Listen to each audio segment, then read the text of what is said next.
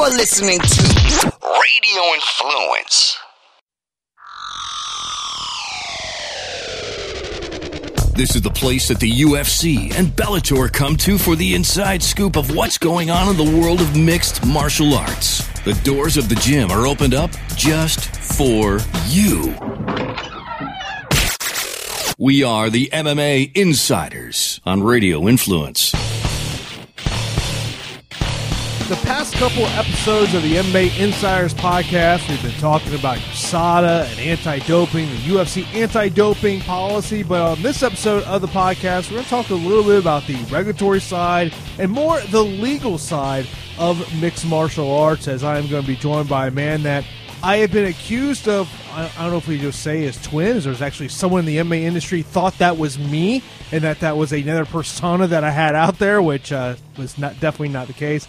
Erik Magraken, we're going to bring him in, talk about the legal side of MMA, and of course, uh, New York State Athletic Commission, what happened UFC 210. So many things to talk to Erik about, but of course, I want to let you know about my sponsor, FITE TV, which is a go to app for MMA fans and practitioners. Live pay per views, TV tapings, full length matches, interviews, movies, and documentaries. Next Friday, Battleground MMA card. That'll be on the call with Dustin Poirier will be available on FITE TV for $14.99. So you definitely want to check us out calling those fights next Friday night here in my hometown of Tampa, Florida. To download the FITE app, all you have to do is go to FITE, F-I-T-E dot TV forward slash radio influence forward slash. Once again, that is FITE, F-I-T-E dot TV forward slash radio influence forward slash. That link is also available on radioinfluence.com, which is a home of the MMA Insiders podcast. Erik, I appreciate time. Were you aware that someone thought that uh, we were the same person?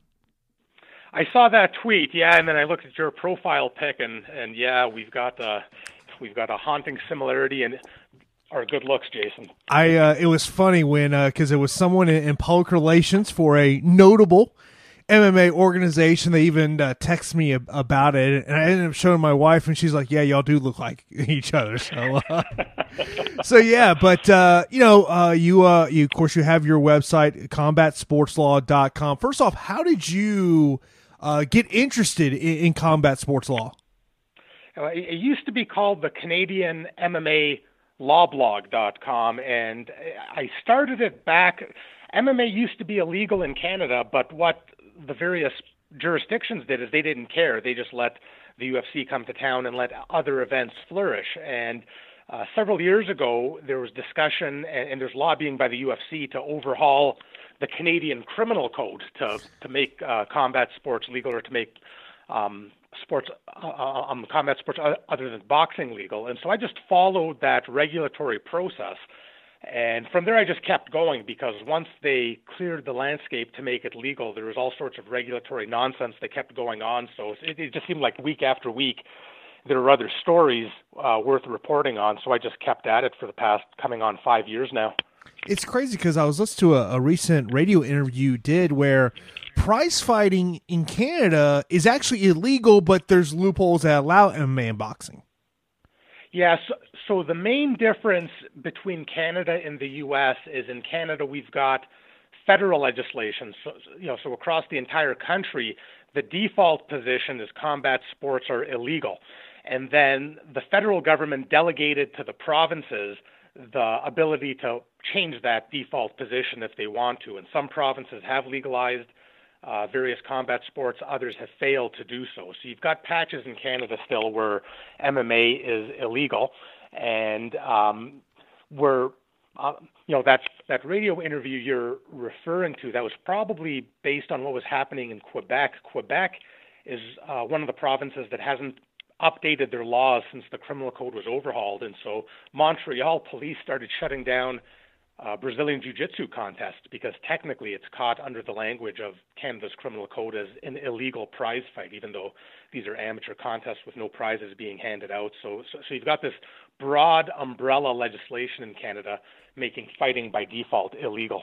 Yeah, that was crazy when when I saw and I was listening to your interview there. I was like, wow, that that's amazing.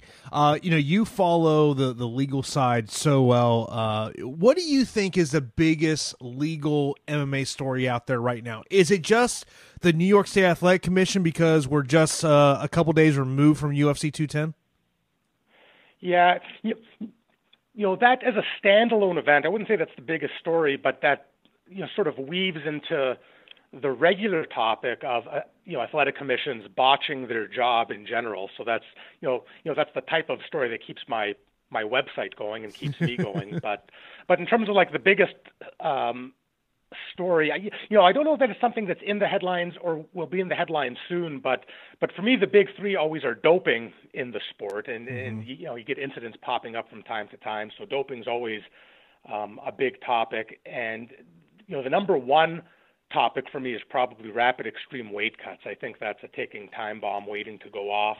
And the last one is brain trauma, you know, you know, just the reality of brain trauma and CTE in the sport. So from the legal side of things, those are the big three that I keep coming back to. Yeah, I mean weight cutting obviously is a big issue. It's it's going to be interesting because in July I'm actually going to go up to the ABC meeting, which this year is being held at the Mohegan Sun, and uh, I, I'm really interested if Larry Hazzard's going to show up to the meeting this year. Yeah, you know, I don't know, but but on the on the regulatory side of weight cutting, the one guy who deserves a big shout out is Andy Foster mm-hmm. out in California. I mean, that man's taking his job as a regulator seriously. He's tackling rapid weight cuts uh, more aggressively than anybody out there, and and he's willing to stand out. Like what I really respect about um, Andy is he's not waiting for there to be consensus on this. He's identifying the problem. He's saying we've got to fix this. We can't let the status quo go. He's investing money in, in, in fashioning solutions, and he's going ahead and making these solutions. And it seems like the ABC is listening to what Andy's doing. So that guy's you know, a real trailblazer in, in regulatory reform, and I think he's doing it for all the right reasons. So, you know, just just some public praise for him. But but you know, unless other unless other regulators follow his lead. I think it's just a matter of time until there's going to be a real tragedy uh, related to a rapid weight cut in North America. And I think the regulators themselves are going to have a tough time escaping liability if it happens under their watch. Yeah, that's interesting that you bring up liability because that was, uh, you know, one of the questions that uh, I got here. Uh, this came from Tim Torres. It's a long question, but it, it does have to do about, you know, lawsuits. Could a fire uh, ultimately sue a commission? Where uh, Tim wrote this. He goes, Can a fire sue a commission when the judges are primarily looking for damage in a fight, even though the wording has been changed to effective striking. Yet judges are trained to look for damage. If a UFC or Bellator fighter suffers severe brain trauma, does the word effective striking save the athletic commission from a lawsuit? Yeah. I I think a fighter would be hard pressed to sue a commission if they're hurt in a bout simply because of the nature of the bout. I think you need something else going on. And and I was down in Vegas when um, this was last year in August at the last ABC meeting when they voted on these uh, various rule changes. And one of the things that was being debated was using the word damage in the in the first draft of the updated judging criteria. They used the word damage, but because it was you know I guess controversial um, some commissions persuaded the rule drafter to change it to, um, you know, whatever it says now. I think it's effective striking, effective grappling, you know, as opposed to damage. And I don't think the the wording itself creates any liability whatsoever. I mean, at the end of the day, this is fighting, and these guys are trying to damage each other. Frankly, I'd prefer if they use the word damage, just because it's, you know, you're not dancing around what you're looking at here. I'm I'm a licensed judge with the BC Athletic Commission in Muay Thai, MMA, and kickboxing, and I could tell you the regulations in my province do use the word damage. And as a judge, I actually really prefer that and respect that because when I'm sitting there watching a bout, it's very clear what I'm looking at, and if athletes ask me as the judge, what's the criteria? You know, you know, bottom line is who's hurting the other guy more. It's a pretty basic thing to look for, uh, and, and I don't think that the commissions do any favors by dancing around that word, and by using that word or not using that word. I don't see any legal liability whatsoever that flows to it. I just really don't. I think I think um, clarity in language is a good thing. But but you know, at the end of the day, it, it, you know, if if a fighter came to me and said I got really hurt because I was damaged and the judges were trained to look for damage or the commission is saying that there should be damage, I want to sue them. I'd say, give me a break. I mean, you're getting in the ring to do damage to your opponent. That's the nature of the sport. So I don't think there's any liability that would flow from that wording. And you mentioned about getting back to weight cutting, and Andy Foster deserves a lot of credit for what he is trying to do in California. It could be a um, if what he wants to do ends up going through, he's probably going to lose fighters that will not fight in California. Now, if his plan can go across the board, which that is part of the problem on the regulatory side of things, is state to state it's different rules. For instance, you know we're talking here two days before uh, the UFC card that's going to be in Missouri on, on Saturday night, the Fox card. They are one of the states that has not adapted the new unified rules of MMA, and quite frankly, they're not. Um, they are there is a faction of the regulatory side that uh, I, I, the way I describe this is: Are you Team Mazzulli, Foster, Bennett, or are you Team Bernie, Lukinhoff, or uh, Hazzard? Is, is the best way to describe it because there, there's two different philosophies. But the one thing I love about New Jersey is at least they're being open and honest about and, and giving why they have a problems with. There's a lot of states who are not for the unified rules and they're just but they won't say anything and there are also commissions that didn't show up to the ABC meeting last year which there's there's another issue there but uh, you know an interesting speaking of weight cutting you know Leandro Higo was supposed to fight for the Bellator bantamweight title on Friday of this week. I learned uh, basically when I woke up this morning, got a got a little tip that he actually missed weight.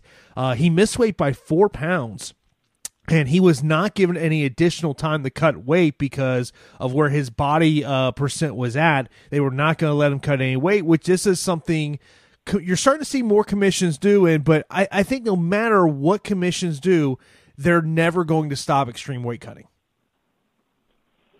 Yeah, you know, in terms of in terms of the infighting amongst various regulators, that really is unfortunate that you can't get everybody on the same page. And I think you know, I think fighters are shortchanged, and and the sports themselves are shortchanged when you have this disparity in regulation from state to state and province to province. Eh, eh, eh, and, and, you know, that's too bad, but change takes time. And and on the weight cutting front, I guess somebody has to lead. So you've got mm-hmm. Andy leading, and hopefully, you know, whatever whatever camp folks are in when it comes to the judging criteria or the rule changes, hopefully everybody could support the changes Andy's proposing when it comes when it comes to weight cutting. But even if you don't have consensus, you know, things you know, the regulatory changes do make a difference because not all promoters are big time promoters, right? So you mm-hmm. have the mm-hmm. UFC or you have Bellator, you have these other um, big money promoters who could choose from jurisdiction to jurisdiction, but then you have the small time guys within the state or within the province, and they don't travel around, and those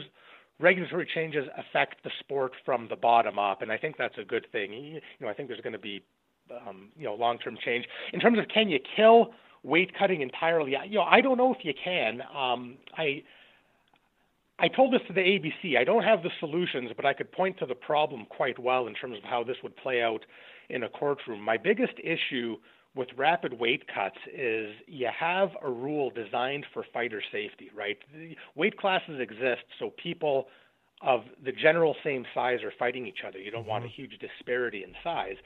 And the regulators who, who exist for fighter safety create these rules. It's a rule made for fighter safety. And then, right, right under their own noses, they let it get perverted to become maybe the biggest danger in the sport. So instead of having two guys the same size fighting each other, they're going to allow guys to cut as much weight as you know, safely or unsafely possible and then balloon up uh, and put back as much weight as they can within the next 24, 30 some odd hours and then fight each other. And that weight cut is becoming probably the biggest danger in the sport. You have as many people uh, suffering long-term harm from the effects of extreme weight cuts than you do people, uh, you know, from fighting. And, and so that perversion of a safety rule to become a danger.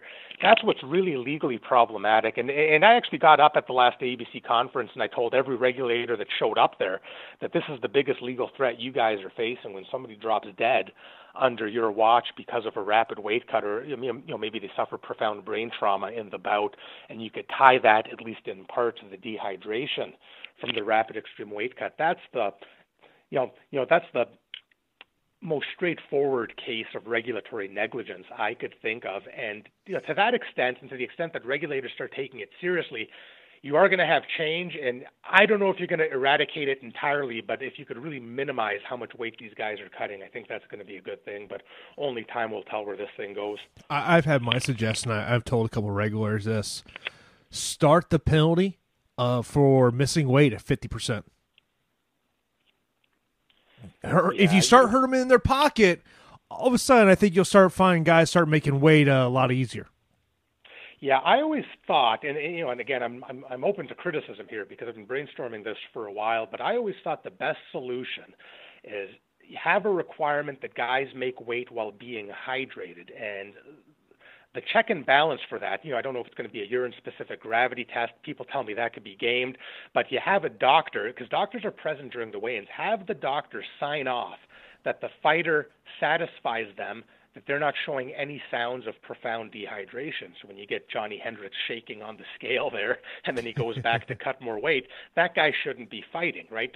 When you have the heart going 100 miles an hour, or you have other signs of medical distress, doctors could check for this stuff. And I think the commission should rely on the ringside physicians who are present at the weigh in to sign off that this man or woman isn't dehydrated. And from there, that gives the commission themselves cover, but it also, you know, it also fixes the problem. It addresses the problem. And, you know, it's one of those you break a few omelet situation where you bring this in, you're going to have fighters kicked off events, you're going to have cards fall apart, you're going to have promoters lose money, but it's short-term pain, and eventually people are going to get the message that we're not going to, you know, rapidly dehydrate 15, 20, 30 pounds to make weight. If I do that, I'm not going to fight, even if I make weight. And after you have a couple events, um, you know, um, um, um, you know turned about or, or a couple guys kicked off cards, I think everybody in the industry is going to get the message. I always thought it was so absurd. You have two guys fighting at say 145, and all that means is 24 hours before, for one minute in time, these guys mm-hmm. are 145 or 146, and when they're competing, who cares if they're 155, 160? It's just the most absurd thing that you have two guys that are a similar size dehydrates to a lower similar size and then rehydrates to what their original size was. And, and there is parity, right? Like you don't get a lot of huge mismatches from one guy cutting more. By and large, guys are entering the cage or ring the same size. It's just they go through this absurd exercise of cutting down to the lower weight. So I I don't see a reason why it can't be fixed, but um people like the status quo, you know, people don't like change. But you know, hopefully it doesn't take tragedy to to affect change and you know, for the first time in a while I actually have some some hope that that change is coming with with uh, California's efforts here. Yeah, I mean, in July, the ABC conference is going to be very interesting to see if uh, ultimately something does come down with weight cutting. Which, uh, you know, last uh, Friday morning, it was amazing what happened. Um, I've watched a lot of MMA weigh-ins. I can't ever recall seeing a fighter hold the towel. Um, you know, whether you know Daniel Cormier one up the system, whatnot. It was it was interesting to me to see how other MMA fighters reacted to that situation, and then to have the one of the commissioners, the New York Commission, go, uh, "I don't think he was holding the towel." Like, um, yeah, no, there's video evidence he was, which I think the bigger sign of that makes you go, "Is the New York State Athletic Commission really ready for major MMA?" Yeah, you know, on the one hand, you almost have to admire Cormier here because he pulled a fast one and got away with it, and then within a matter of minutes, the commission was going wink, wink. you know, basically, we're okay with what the guy did. Uh, you know, fighters are going to do what they have to do to make weight, and uh, you know that includes gaming the system, I guess. But that's why the regulators exist. They have to call them out on this stuff. When the regulators then complicit with it and they're, you know, not crying foul, that's where the problem really lies. Uh, and yeah, I saw that video too, where where after the weigh-in, uh, a representative of the commission was confronted, and he basically played dumb. I mean, it was just it was just nuts. He basically was pretending, oh, the towel. He held the towel the first time, and that made him heavier. And the second time, he wasn't holding the towel, and then he was lighter. I mean, give me a break. It was just such a you know such an absurd thing. And on the legal side, you now have um, Anthony Johnson making noise yeah. saying he wants a cut of of the purse, and I think that's a problem as well because a he didn't uh, squawk ahead of time, right? Like if you have mm-hmm. a problem with how the guy made weight, you should speak up before the bout, not after the bout. Uh, the second issue is on the books in New York, there's a requirement that the opponent is present during the weigh-ins. Now, uh, Anthony Johnson weighed in shortly. I think it was shortly after Cormier. He was obviously in the vicinity, but he wasn't present. He wasn't there looking at the scales, watching this towel incident unfold. And so the commission ignored their own rules doing these early weigh-ins by not having each opponent present. Now they've got the discretion to waive that, but I don't think they went and formally waived it. They just you know let the UFC do the weigh-ins the way the UFC likes to do their weigh-ins right now. But there's a built-in mechanism, and it's being present. And Anthony Johnson chose not to be present when Cormier was there, and he chose not to speak up before the bout. And then I, guess the third strike against him, he, he's asking, or his legal representative is asking for 20% of Cormier's purse. But when you go through the New York um, regulations, and this comes down to you know the sport not being, you know, there being no consensus in the way the sport is regulated across the U.S. and Canada, the New York regulations don't say an opponent gets 20% of their opponent's purse when they fail to make weight. Eh, you know, New York, as you might recall from, I think it was UFC 200, um, or, or maybe it was you know another event in New York. They're in the habit not of fining people for missing weight, but suspending them for missing weight. That tends to be their regulatory default position. So uh, and when they find the person, there's nothing that says it goes to the opponent. The commission takes that fine. So I don't think Anthony Johnson is going to have any success in taking part of Cormier's purse here. But from a you know, from a fan perspective, from a public perspective, there was a lot of embarrassment on the regulatory front from what New York let happen during that weigh-in. Yeah, I never liked commissions who make money off a guy missing weight. I, I just say if there's, you know, and most of the times it's it's an agreed upon fine. It's not a, hard and stance rule for the most part. I always feel that you know, hey, if uh, you know the fighter, you know, fighter A misses weight, fighter B should get all that fine. I've never liked the, the commissions being able to to profit off a guy missing weight because for you know commissions, you know, I mean, look, they're they're not supposed to lose money, but they're not necessarily there to make money either. I mean, it, it's a, it's a it's a weird situation when it comes to uh, that in terms of weigh in. But of course, that was one of, of multiple issues with the New York State Athletic Commission and, and kind of. I, I feel like they're writing the rules as they go along. Do you kind of feel that same way? Well, with the breast implant issue, um, was her name Pearl Gonzalez? Was told she can't fight, at least momentarily, because she has breast implants. And then I guess they read their own rules and recognized that there is no prohibition for it in MMA.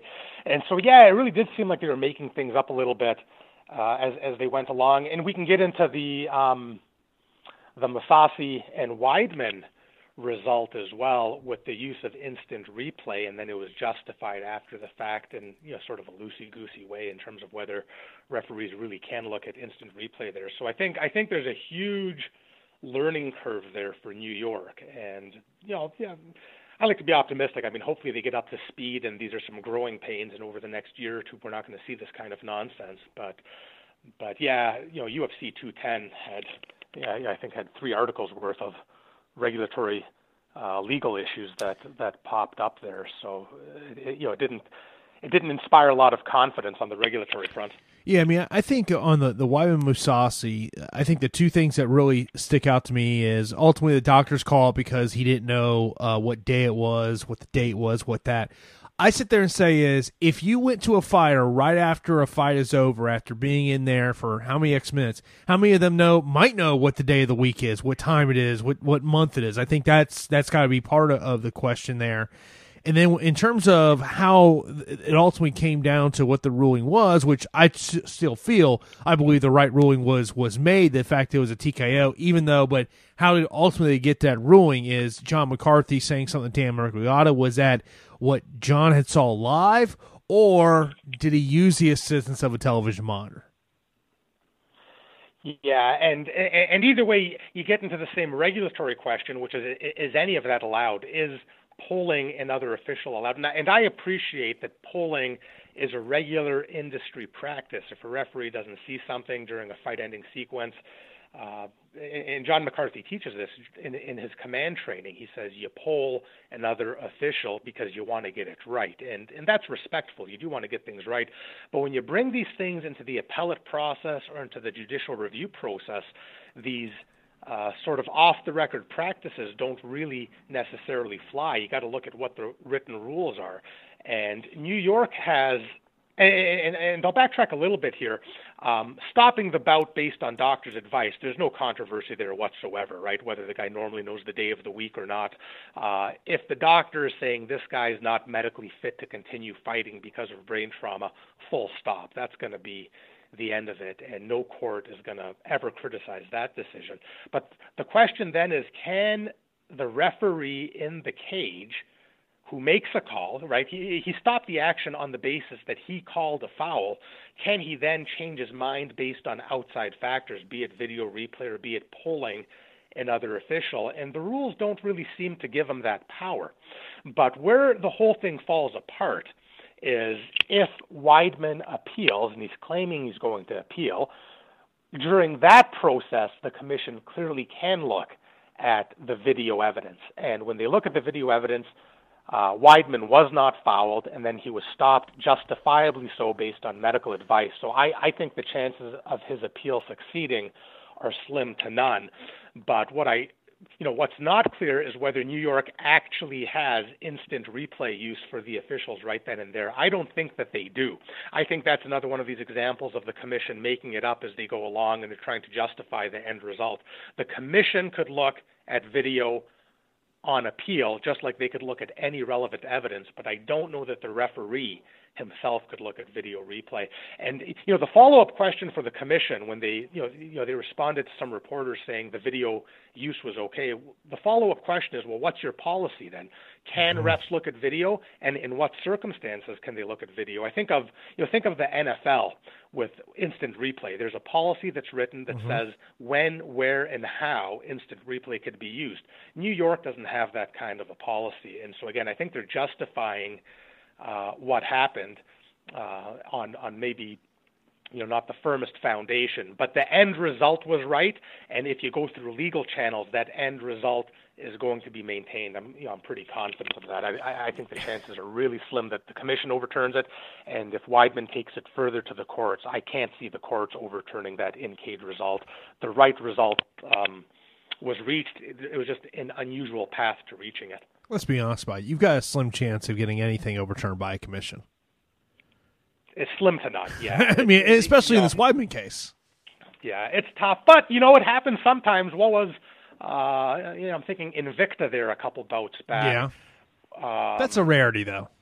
It's a rarity, and and I think that's a case where the referee probably fell on his sword and admitted he made a mistake. He called a foul that wasn't a foul, and on the appeal, it's pretty clear that that you know really led to the fight-ending sequence, the referee's directions there, and, and it's a rarity, but it happens sometimes, right? So you know, no harm in trying, but I wouldn't I wouldn't spend too much on legal fees fighting these things. That's for sure. It's it's usually best just to move on.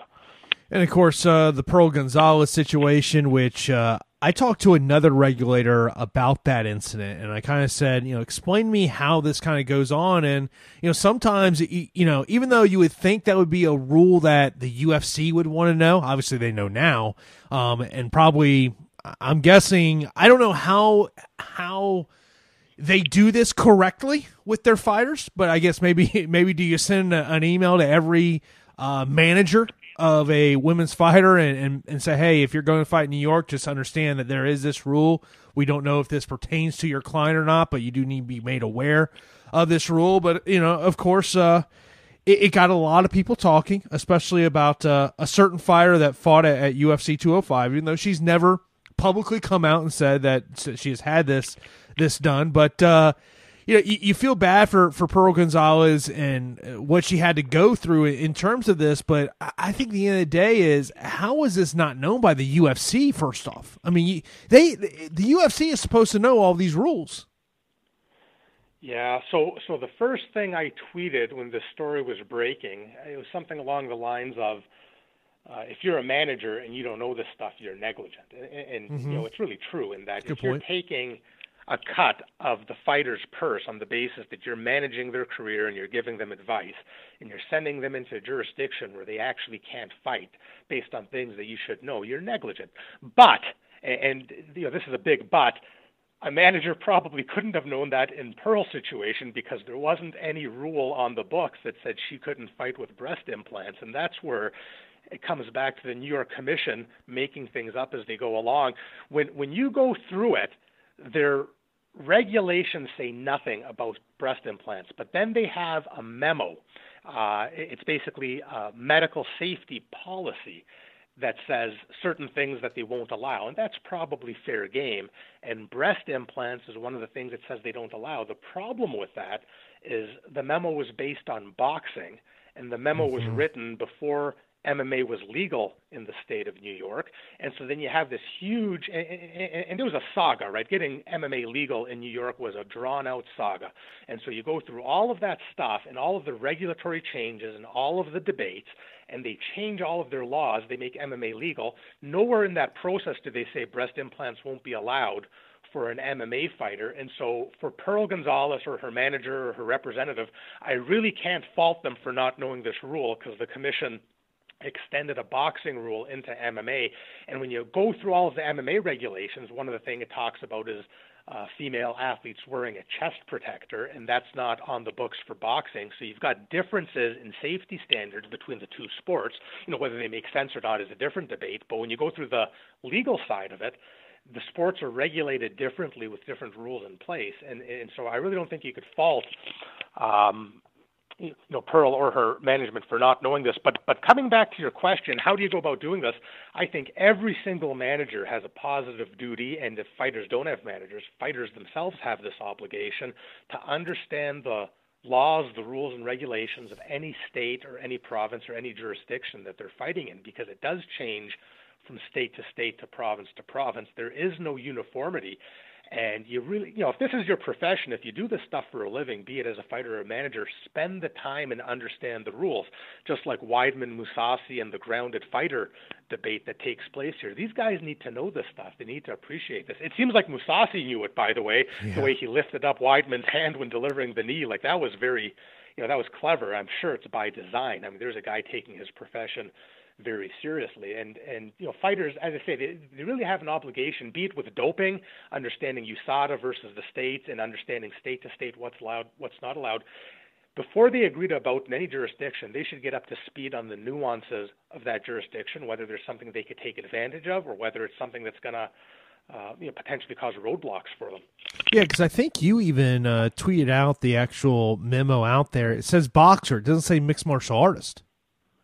Yeah, I'd like to. I'd like to pretend I could take credit for them letting her fight, but I doubt my my article had nothing, you know, had anything to do with it. But, but, but, you know, that's right. It, it did say boxer. It didn't say MMA. And and the main thing for me is that memo was written something in like 2014, like a good year or two before MMA was even legal. So it's pretty, it's a real stretch to take that and try to apply it to MMA. If you want to ban breast implants in MMA based on medical advice, that's fine, but put the rules together to do it. Don't make it up, especially after weighing at the last minute. I mean, this woman is fighting in New York, goes through a fight camp, you know, has all the expenses that she has, makes weight, and then they say, "Oops, you've got breast implants. We don't want you fighting," based on a rule that may or may not exist. I mean, the whole thing just looked terrible, right? And so between between the weigh-in and then that, and then you have the officiating controversy on the Mousasi fight, the whole event left a bad taste in a lot of people's mouths. Yeah, I mean, it, just and and you know the UFC understands, and you know Marc Ratner is, is going to be the one that has to deal with the commission on that aspect. Hopefully, hopefully it does get better by the time uh, they are back in July in Long Island. Maybe Chris Weidman ends up uh, being on that fight card. Who, who knows? May be there, but yeah, it was uh, it was a bizarre weekend. I think that's about the best way to kind of describe everything. I never thought that I would be talking about uh, breast implants while covering MMA. Yeah, well, it's a rich sport, right? I mean, I, I, I joked with with uh, somebody else in the media. We were going back and forth via text, and I said, "I go. So, how long is it before someone is going to put a clickbait article out there that is nothing but pictures of female fighters that may or may not have breast implants?"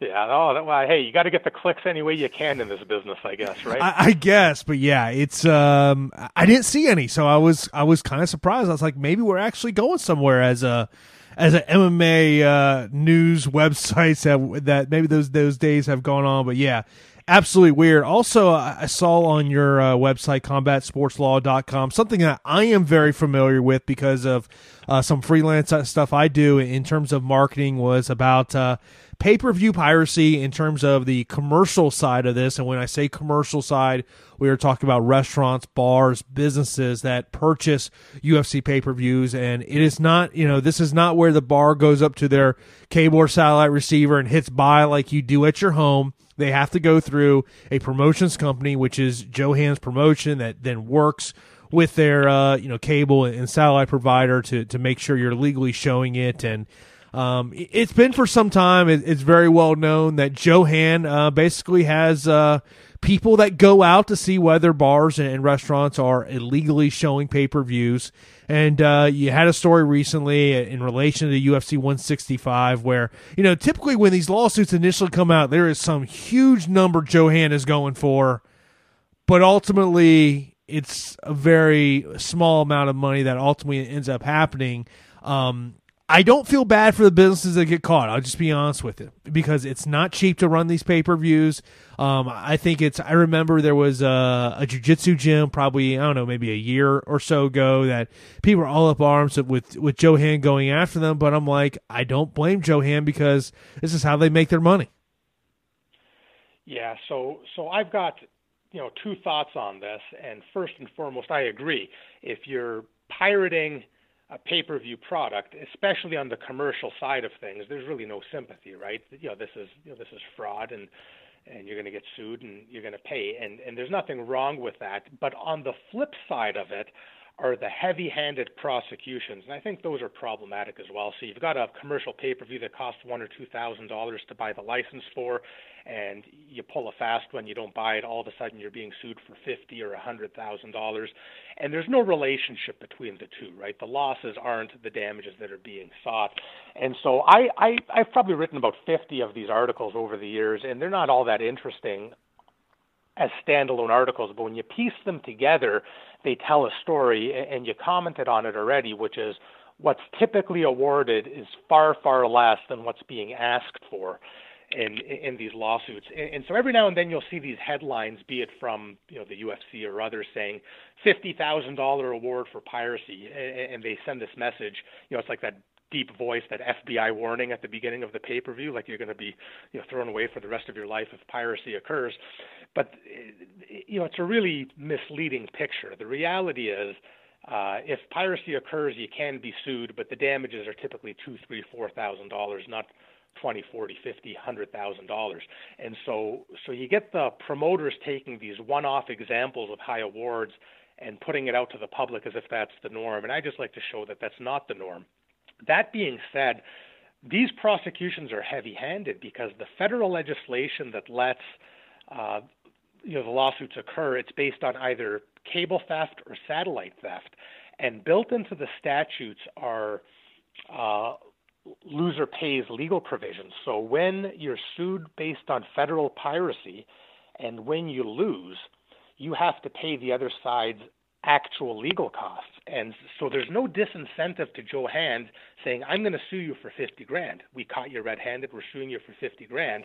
If you're the bar and you say, hey, I want to pay you three or four grand, make this right, Joe Hand could say, piss off with that. We're just going to take it all the way through to trial. And even if Joe Hand, I'll call it loses a trial, even if they get an award that's similar to past awards like three or four grand instead of 50 grand, they get that money plus the legal costs. So it's it's really a nasty spot to be in if you're being sued because you can get this heavy settlement demand and if you don't take it you're going to have your own legal expenses.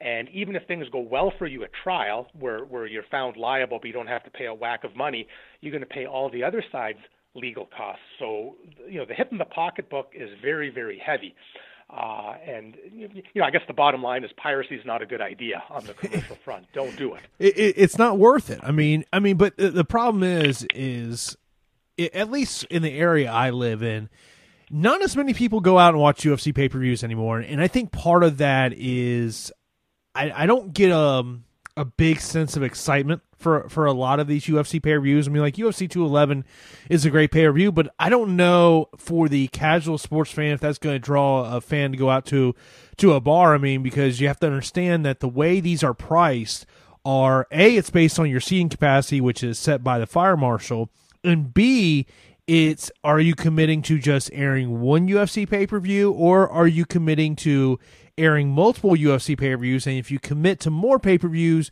you do pay a, a, little bit less. I mean, it's um, it, it's a tough decision for a bar to, to make because um, you know, more times than not, you hear bar owners say that. Uh, they just view airing a UFC pay per view as a cost of business to get you know get their clientele in, um, and they'll necessarily say that you don't necessarily make money unless you're going to put a cover charge at the door um, which yeah. that is something that's going to turn what people away. And I'm, I'm going to tell you, if this Conor McGregor Floyd Mayweather fight happens, you can about guarantee every place that shows that pay per view.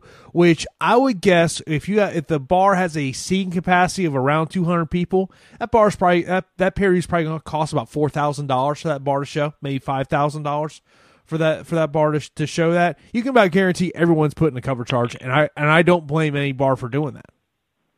Yeah, well, if that if that bout takes place, you're right. The pay-per-view pricing, be it commercial or residential, is going to be through the roof compared to the norm, right? Oh yeah. And you're and the bars are going to you know have to find a way to make up for that. You're absolutely right. But but yeah, you, you know when you go through these judgments, it, it's amusing in that you know you talk about the sort of dying trend of the popularity of the bar pay-per-view, and many of these judgments speak to that um, where where it says, okay, the seating capacity is so many, so the cost of the pay per view would be two grand, and there were six patrons in the bar or nine patrons in the bar. I mean, yeah. you just see a lot of these events not not drawing in a commercially viable way, and just legally, that's where that's where asking for these heavy-handed damages doesn't sit well with me. We say, okay, the thing would have cost one or two grand. Nobody's in the bar even watching this thing, or it's on one of seven screens in the bar. It's obviously not the draw that has the patrons in there. And then you get the license holder saying we want thirty thousand dollars in damages. You know, it's just it's just an over the top um, uh, sort of a sort of result. But yeah, my sense is the you know the sort of standard UFC pay-per-views being a draw in and of themselves, that model doesn't seem to exist so much anymore. Now it's going to be based on who's headlining, be it a McGregor or be it another name that yeah. for whatever reason draws in uh, you know a bigger a bigger it's... audience. You know maybe you know, GSP will you know, pack yeah. the bars again uh, in Canada, but but uh, but just because it's UFC, it seems like the luster of that has disappeared. And I don't know if it's the WME era or if it's Reebok or if it's whatever, but it just seems that over the years the business model's changed. I, think it's it's called a failure to create stars. I mean, when you think about right now in the UFC, of fighters that are actually fighting, who who is the draw? I mean, right now you essentially have no Conor McGregor, you have no Ronda Rousey. Sorry, Daniel Cormier is not a pay per view draw.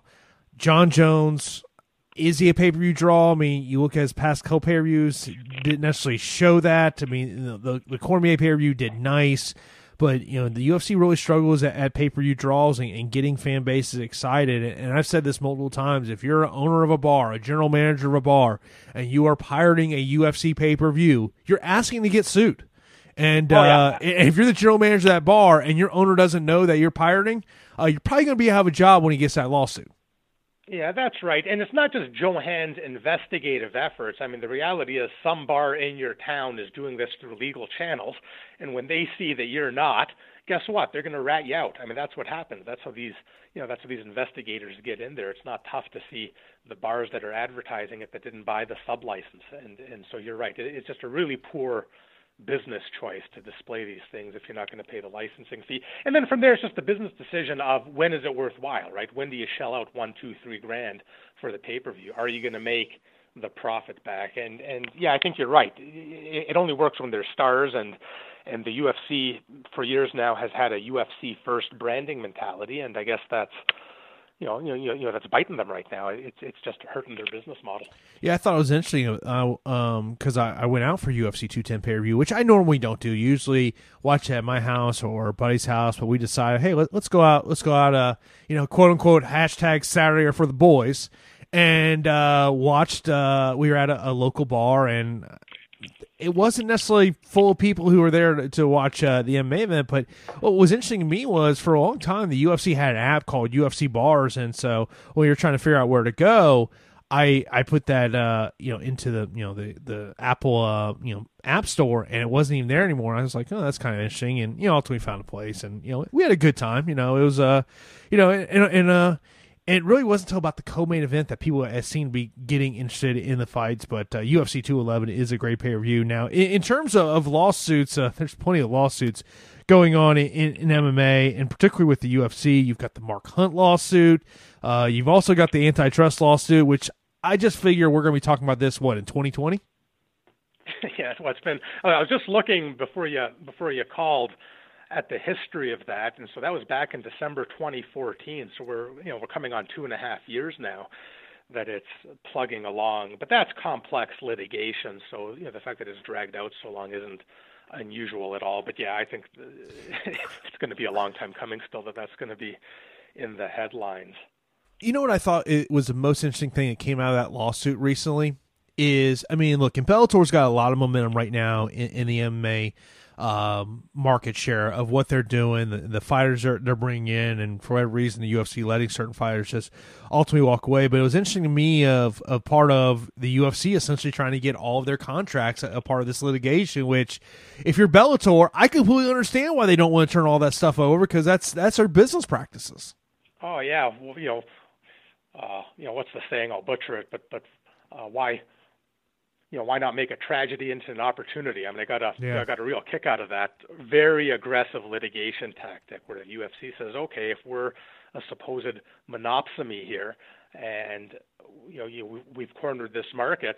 Competition's the key. Hey, Bellator, open your books. Show us and every which... contract you have. Show us every negotiation you have. Yeah. Give us absolutely everything. And, and and I think that still has to be duked out in court in terms of how uh, much they need to respond to those subpoenas. But yeah, the UFC was very aggressive, and they're trying to make the best of a bad situation here. Which That's I, a very interesting skirmish in the overall war. Which I can't help but wonder is that part of the UFC's thought process? Is we're going to show that Bellator's got all this money to throw at fighters, and because I can tell you. They're throwing a lot of money at fighters. I think people would be surprised to hear the amount of money Matt Mitrione is making, Phil Davis is making, Ryan Bader's making, Lorenz Larkin is making, and which is which is really interesting about what's going on with those contracts in particular is Bellator is not doing the standard MMA contract of here's your show purse and here's your win purse. They're giving them a flat fee, and I do wonder if we're going to look back on this time period about four years from now and go ultimately Bellator changed the way fighter contracts were done. Well, number one, that's awesome, right? It's oh, yeah. great to hear that guys are making good money, and it's great that there's legitimate competition on the high end of the MMA market. And Bellator seems to be doing wonderful things since uh, Coker took over. Uh, you know, signing these well-known UFC guys on the latter part of their career, where where you know maybe they're not competitive for the title anymore, but the public knows them, and, and the numbers seem you know I won't, I won't pretend to have any expertise in the TV business, but but the rating seems to be you know you know, you, know, you get Tito Ortiz or you get Chael Sonnen or you get whoever headlining these cards, and they seem to get high high ratings. I mean they're right up there with any uh, you know, the UFC Fox events. And so Coker seems to be onto something, and I'm really happy for the fighters that there's a bit of a open market there where they could sell their services. And you know, when the lawsuit was launched, the landscape wasn't so great.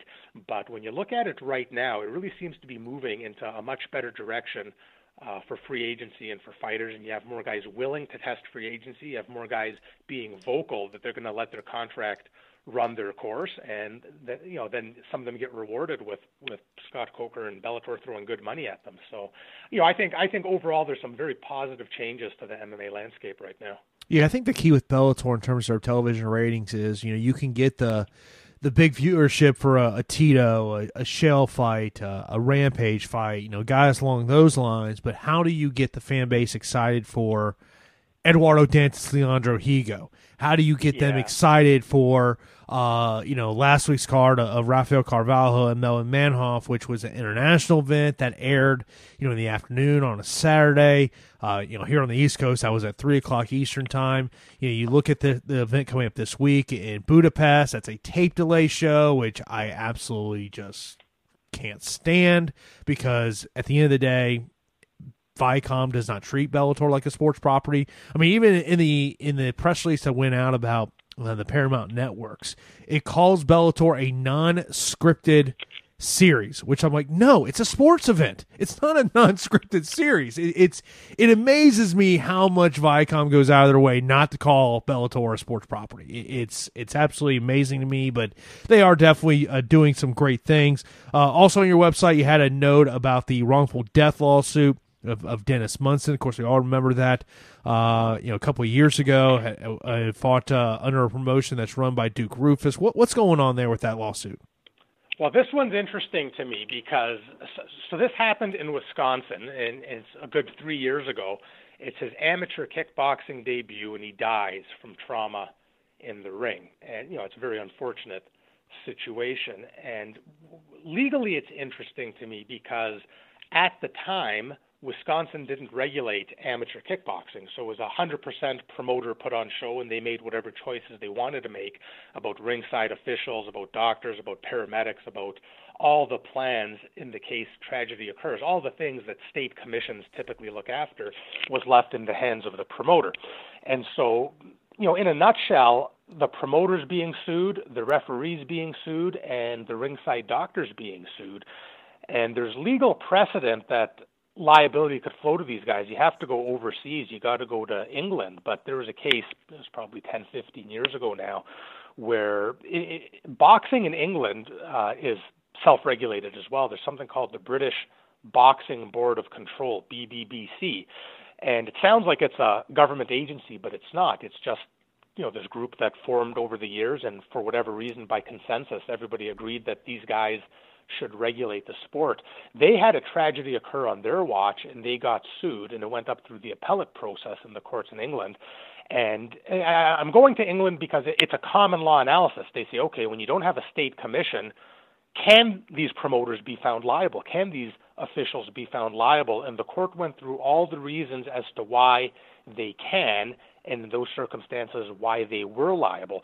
That same legal analysis, at least a very similar one, will apply in this uh, Dennis Munson lawsuit because without that state regulation, you have to start looking at everybody's relationship to each other and whether the common law is going to let there be liability. And the the reporter, I just want to get his name because he deserves credit, John Diedrich of um, the Milwaukee Journal Sentinel. Uh, Sentinel. I don't know if he broke the story. I think he did, but he certainly has been um, the most diligent in following up on it. He did a great job a year or two ago. He took the footage from the bout, and it's tough to watch if if anybody's listening to this and they haven't watched it. You could watch the footage of the bout, and he broke it down in some cases frame by frame, and he brought in a whole bunch of experts in the combat sports industry, you know, other regulators and ringside physicians, and he's pointed out, uh, you know, what he says were flaws, obvious signs of distress in this kickboxer that were missed by the referee and the ringside doctor.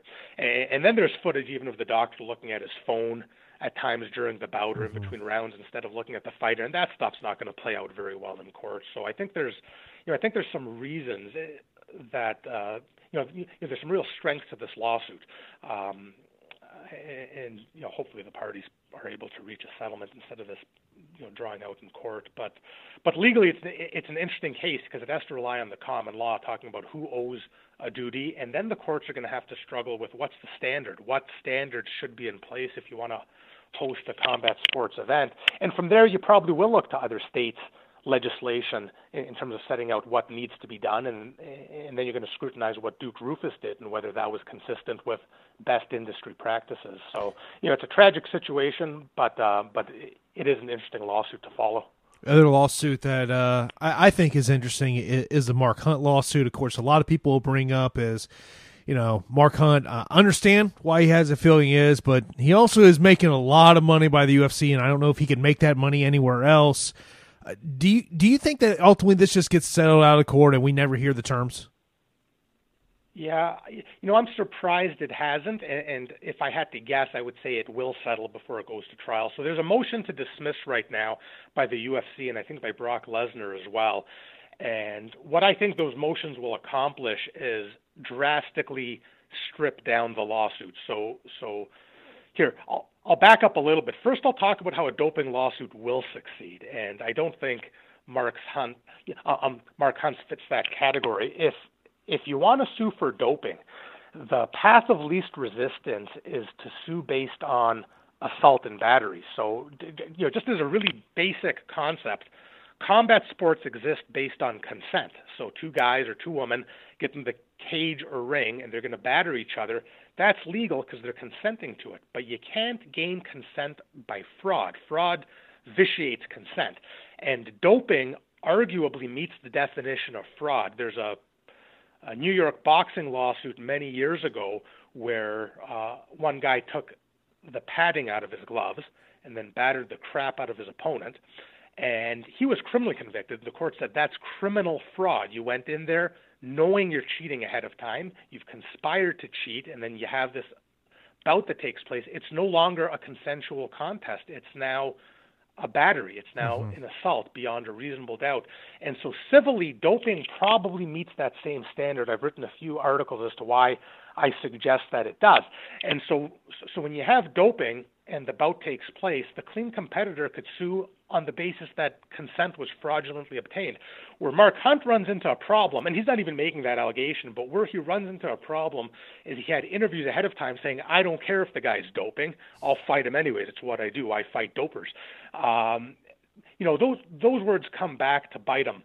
Um, but but what Mark Hunt's lawyers have done is they've made it a RICO lawsuit. They've made it a racketeering lawsuits. This is basically legislation designed to take down the mafia. Yeah. And and he's saying this is this long-standing criminal conspiracy to have doping fighters go against clean fighters. And the, the motion to dismiss is trying to kill that aspect and other aspects of the lawsuit. My my guess is the motion succeeds in killing the RICO aspects of the lawsuit. Once that's out of the way, those allow treble damages to be awarded. So that's the real hammer that Mark Hunt's lawyer is using. Once that hammer is taken away from them, what's left is a you know much more run of the mill type of a lawsuit. And I think once once that's stripped down, Mark Hunt's negotiating position is weakened, and once it's weakened, I would imagine the parties make a quiet agreement to pay and move on. Because if I'm the UFC, I don't want doping in the sport brought under the microscope of the courtroom over, you know, like a two week long or month long mm-hmm. trial.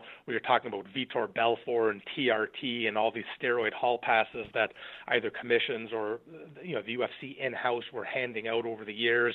And you get into things like jurisdiction shopping of, you know, if you have TRT, you're, you're picking certain fighters to uh, compete in jurisdictions that are going to allow it.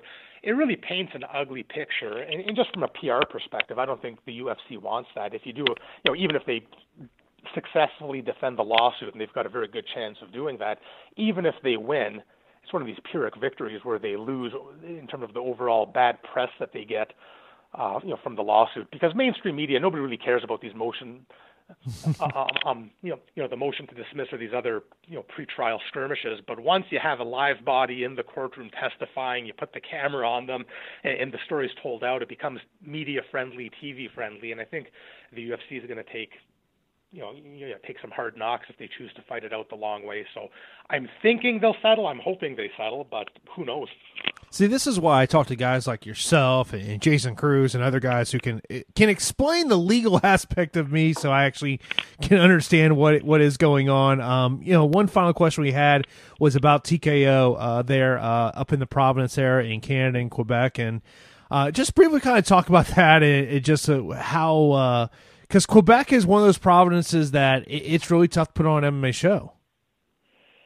Yeah, so so I apologize to uh, whichever listener out there asked about TKO. I can't comment specifically on that promotion. Like I'm not sure what what uh, they wanted me to get into, but I'll, I'll I'll turn it around to talk about Quebec generally, which is Yeah, Quebec's one of these fun jurisdictions that doesn't care what the law says. So Quebec, even though they've had all these UFC events and they've hosted countless MMA events over the years, Quebec doesn't have legal MMA. They've got a regulation, if you read it, that legalizes a sport called mixed boxing, and and you know the reason behind that is it's what we talked about at the beginning of this episode, which is only boxing used to be legal in Canada. That was the only combat sport you could have, and so Quebec thought it'd be cute to call it mixed boxing and say that's a kind of boxing, so this is now a legal sport, and they passed this law which they hoped would would comply with the criminal code.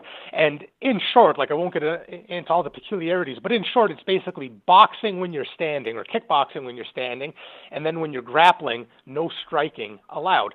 But they don't care about that. They just they just completely ignore their own regulations and they let MMA take place by and large using the unified rules and that's one of these weird things. Like you know, nobody cares, right? Like I'll write these articles, nobody cares. They say, "Wow, you know, Magraken can shut up. We want the UFC to come to Quebec. We want it to take yeah. place under the rules," and that's fine.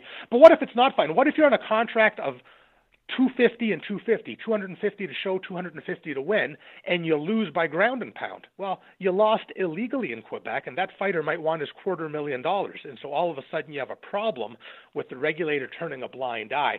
And I'm not saying Quebec should follow these bizarre rules. What I'm saying is if they want MMA to take place under unified rules, change the law. It's not hard to make the law read the way you want it to read. It, it makes much more sense to do that than to completely ignore it because you run into these really bizarre situations. Like I'll go through events uh, result by result and point to the ones that were illegally decided under under those rules. And to the extent that a fighter wants to make waves, they can make waves, but nobody does, right? You get the guy on the 20 and 20 contract, and they maybe lose uh, based on the regulator not following the laws, they're not going to make waves about that. They, you know, they want to stick with the promotion and, and not be seen as a whiner in the media. But when you get a high profile event where they're ignoring the rules, I think there's going to be consequences. And then more importantly, not on the money side, but on the safety side, say a tragedy occurs.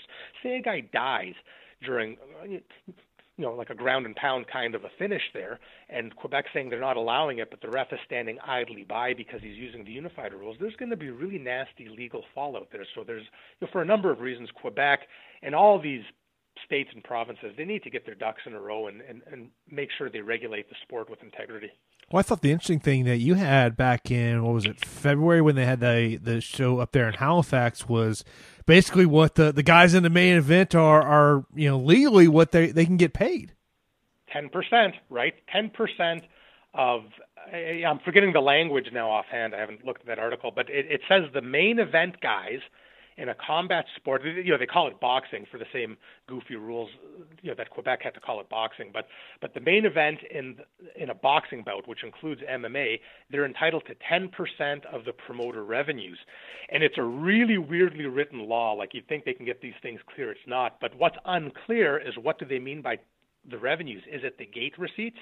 in which case the UFC is probably complying with the law, or is it all revenues? And the law is written in such a way that the stronger argument is all revenues. And I, I thought, and I still think, if a fighter took advantage of that, they could probably force the UFC to open their books on all streams of revenue prorated to that event. So be it, uh, you know, the Canadian TV contract, the mm-hmm. Fox contract, uh, Fight Pass, any way they're making a buck off of that event, the fighter could ask for 10% of all of that. And and actually, I think that's another one where when I wrote the story, it was several years ago first, I think Rory MacDonald was fighting, um, you know, was headlining the card. And, and I wrote that story back then. A reporter reached out to the commission, and the commission basically said, oh, no, that, that law doesn't apply. We've updated. We've updated our laws, and that irritated me. You know, you know the commission is basically publicly saying this doesn't apply, even though it's black and white. Mm-hmm. So I wrote to the um, oh, I'm forgetting the name now, but whoever keeps the most updated versions of the laws in the province in case there was maybe an updated law that wasn't published. And they said, nope, this law hasn't been changed in years and years and years. It's still good. And then you have, uh, um, you know, the recent event takes place. Sure enough, law still hasn't been changed. I think they have like an internal memo basically using the unified rules, but but again, when you get this thing, if it if it ever goes in the courtroom, the court's not going to care about internal memos or wink wink nod nod agreements. The court's going to care about what the actual legislation says, and if it says the main eventer gets 10%, the courts are going to enforce that. So yeah, that's that's a very interesting one. I was actually really surprised the UFC even came back there, given that that law's on the books. But if the regulator's turning a blind eye, I guess the UFC doesn't care. Yeah, I remember, man, this was several years ago when when Zuffa was lobbying in my home state of Florida because they were trying to get uh, some of the rules uh, changed here in the state of Florida, which ultimately did end up happening. Which uh, you know, it, you know, people pointing to, oh, they don't want medical suspensions and fighter payroll public, but really what they were trying to do was they had to. It was public record of how much money they got in television revenue, how much money they got uh, you know, from you know concessions on that night of the event, which was uh, you you do understand as a a business why they don't want that available via public record request because not just could a, a media member request that, a rival promotion could request that information. Oh yeah, absolutely, and and you know you can't fault them for protecting their business interests, but on the flip side, you have to feel bad for the fighters not having an informed landscape. Mm-hmm. Um, yeah, you know, you know, like boxers have in terms of what the revenues are, and so that's why you have to applaud guys like um, you, you know the MMAFA trying to get um, trying to get the Ali Act expanded to MMA to give these basic. I I still you know, have you know, my rights doubts to the fighters. Yeah, yeah. I, no, no, no, no. You know, you know, I'm not saying, you know, I'm not saying that's the right move or the wrong move, but you could certainly applaud I, efforts to, you know, you, you know, to let fighters know what the promoters are making off of them. So when they sit down at the negotiating table, they know their market value. I mean, it's you know, it's tough to argue that that's the right move, and and I sort of shake my head when lawmakers um, are you know allowing the promoter to close the books and have these one-sided mm-hmm. negotiations. Yeah, I mean, I've had people basically say that it's it, it's a it's a good step in the right direction, but it's not the answer you know it's a part of the equation to to ultimately fix things but i i still feel that i think that the major hurdle they are going to have is will president donald trump who has a excellent relationship with people inside of uh, the UFC and and the UFC ownership would he ultimately sign that into law and I don't think he does. Well, Jason, we not only share our good looks, but we share our thoughts on that as well. I, the first thing I thought was when Trump's elected uh, on the MMA side, yeah, you know, there's your veto, right? If it uh, through all those efforts, if it ever gets all the way on his desk, I think you get the veto there because he's buddy buddy with Dana White and other industry stakeholders. So I I I don't know that that's going to pay off, but who knows? I mean, I the MMAFA is like the you know the little engine that could. I, I really respect those guys. They just sort of quietly keep plugging away, plugging away, plugging away. And of all the people coming to the dance trying to organize fighters, those guys persistently keep walking in the right direction. So I really, you know, I really applaud their efforts. I I tell you what, I, I am I am very surprised how many um, people have jumped on that. You know, I, I how many you know co-signers of that bill there is. I never thought it would get this far. So I think yeah, they. No, no, yeah, I agree. Yeah, I agree. It's it's it's impressive momentum behind it, and they just keep going. Yeah, I mean, and, and look, no one should be surprised that the UFC or any MMA promotion would lobby uh, against it. But I'll also say this: you know, may, maybe the MMAFA isn't necessarily putting you know putting money in lobbying, but they're lobbying this bill. Let's let's not let's not kid ourselves here. Um, but I, I think they just they have a long way. I mean, I, I think it'd be great if there was something along those lines come to MMA, but I, I just I still think it's I just can't see it happening. And I and I, I you know maybe if uh, there was a different president in the Oval Office, maybe there's a better chance. But I think with this president, I just I just don't see it happening. I, I really don't. I really don't. But but Erik, I, I, really do appreciate you coming on this edition of the MMA Insiders podcast. For people who are not uh, aware of your website, where they can follow you, let them know uh, how they can get in touch with you. Sure. So all social media, just my name, Erik Magraken, E R I K M A G R A K E N, and combatsportslaw.com. That's my combat sports law website where you know, if you're interested in this regulatory stuff, um, that's that's where I report on all things legal and MMA.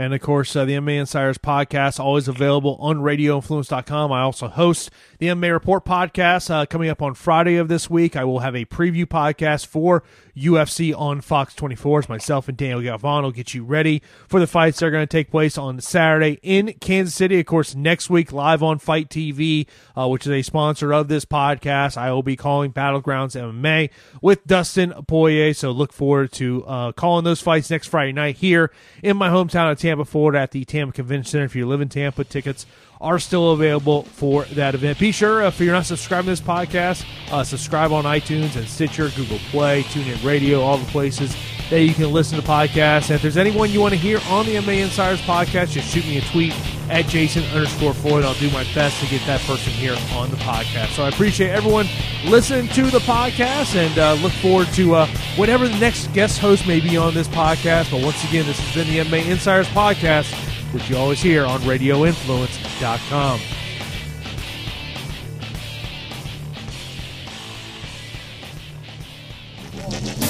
This is an Ian Beckles flavor in your ear quick fix on Radio Influence. Jerry Jones is trying to get the NFL to ease up on the marijuana laws. Um, it's about time now, people, just in general. Um, let me tell you how the marijuana laws work in the league. A lot of people don't really understand how it, how it works. A lot of people, I, you know, the funny part is I didn't understand how it worked during the, during the, while I played. I understand now. Um, you know, this is what I played. It's a little different now, I believe. You know, you're going to get drug tested in July during training camp. So July training camp usually started the last week of July. So July 25th, something like that. So you know that the first day or second day of training camp, so July 26th, you're going to get drug tested by the NFL. You knew this. You don't get drug tested the whole off season. You know July 26th, you're going to get drug tested. Therefore, June 26th, you stop smoking. Now I'm going to preface it by saying this. I didn't smoke it at that time. I didn't say I'm not smoking it now, but I didn't smoke it at that time. I was scared of, you know, just the stress of the whole thing. So I would watch everybody around me with a month left stop smoking and taking what you got to clear your system out. The day they, they do the drug tests on July 26th during training camp, that night, everybody is high as giraffe pussy because they haven't been high for a month. Fact. And the rest of the season, they could smoke every day, all day. So how, what is that doing? If you're just stopping people from smoking for one month, it's not doing anything whatsoever. You can find Ian Beckles' Flavor in Your Ear on iTunes, Stitcher, TuneIn Radio, and RadioInfluence.com.